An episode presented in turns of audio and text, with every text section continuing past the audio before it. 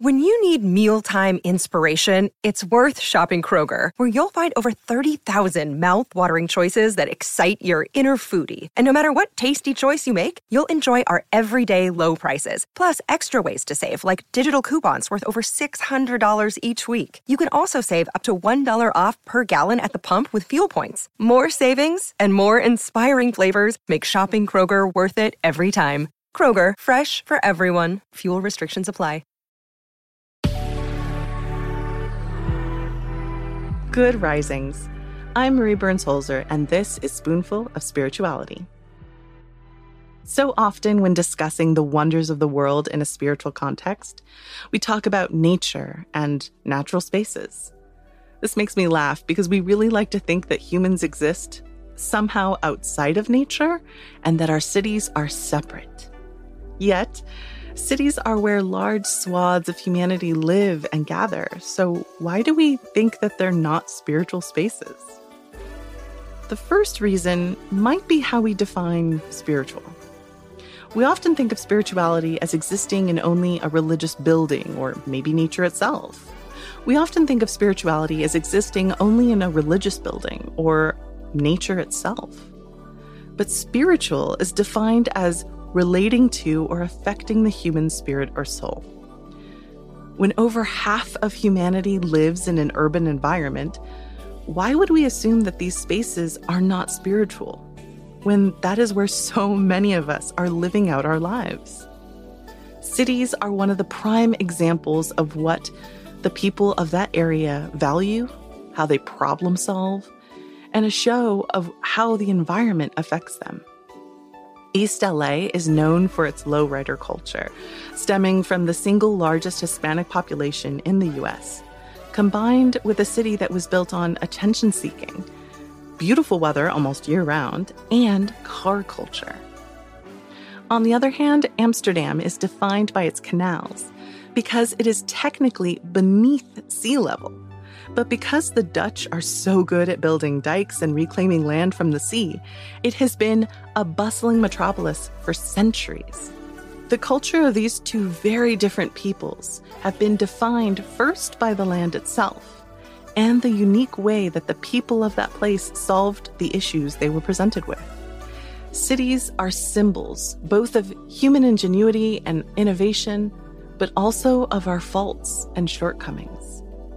Where else can you look at miles of structures built by humans that seem to touch the sky, wander through gardens with plants from all over the world, hear no less than half a dozen different languages spoken just by walking down the street? But it is a jarring experience to leave a fancy restaurant where you just had some of the best food you have ever tasted, only to meet a person on the street who is hungry and asking for spare change to buy something to eat. Both experiences exist so closely together in the city, contrasting the indulgent abundance and the false scarcity.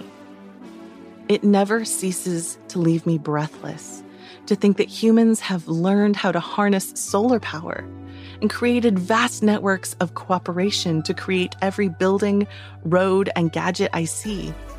And yet we still have not implemented ways to feed and house all of our people. Like I said, cities showcase both our greatest strengths and our greatest failings. Most notably, cities are energetic. They're noisy. That's because humans are noisy. And when you put a bunch of us in a small area, we only get noisier. We sing and walk, argue and build, talk and eat and move things around constantly. That energy of so many people doing so many things builds on itself and creates a sometimes chaotic but always bountiful energy that is exclusive to cities.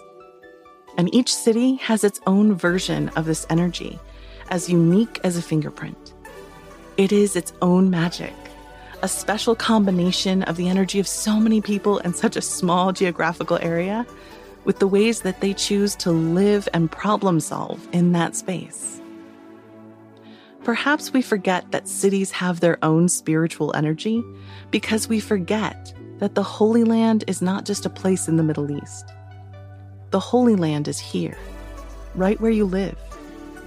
Where you currently are is holy ground. Where you live is sacred space because it is home to life.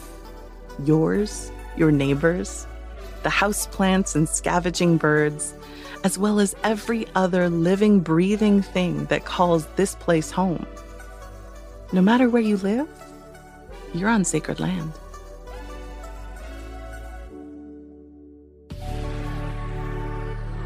I'm Marie Burns Holzer, and you can find me at Marie Burns Holzer on Instagram and TikTok. Thank you so much for listening today. If you enjoyed this episode of Spoonful of Spirituality, be sure to check out our other Good Risings offerings available in our feed. Now go be excellent to yourself and to each other.